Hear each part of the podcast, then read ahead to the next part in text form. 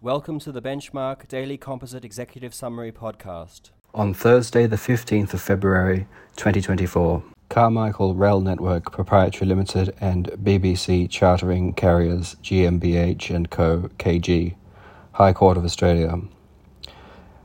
Article 3.8 of the Australian Hague Rules only makes a contractual provision void if it would relieve or lessen a carrier's liability on the balance of probabilities. Coffs Harbour City Council and Nubia Proprietary Limited. Court of Appeal of New South Wales. Amount of compensation payable where a developer had transferred land to council pursuant to a development condition reduced. JEA Holdings, Aust Proprietary Limited, and Registrar General of New South Wales. Supreme Court of New South Wales.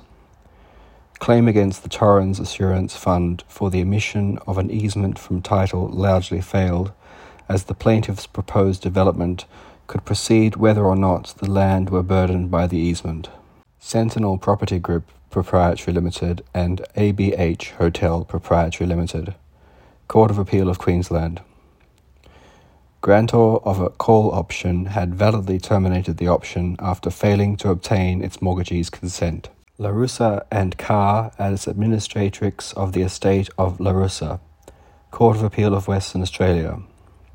Successful litigant could not recover legal costs where the law firm had acted in contravention of the Legal Profession Act 2008 Western Australia and was not entitled to be paid.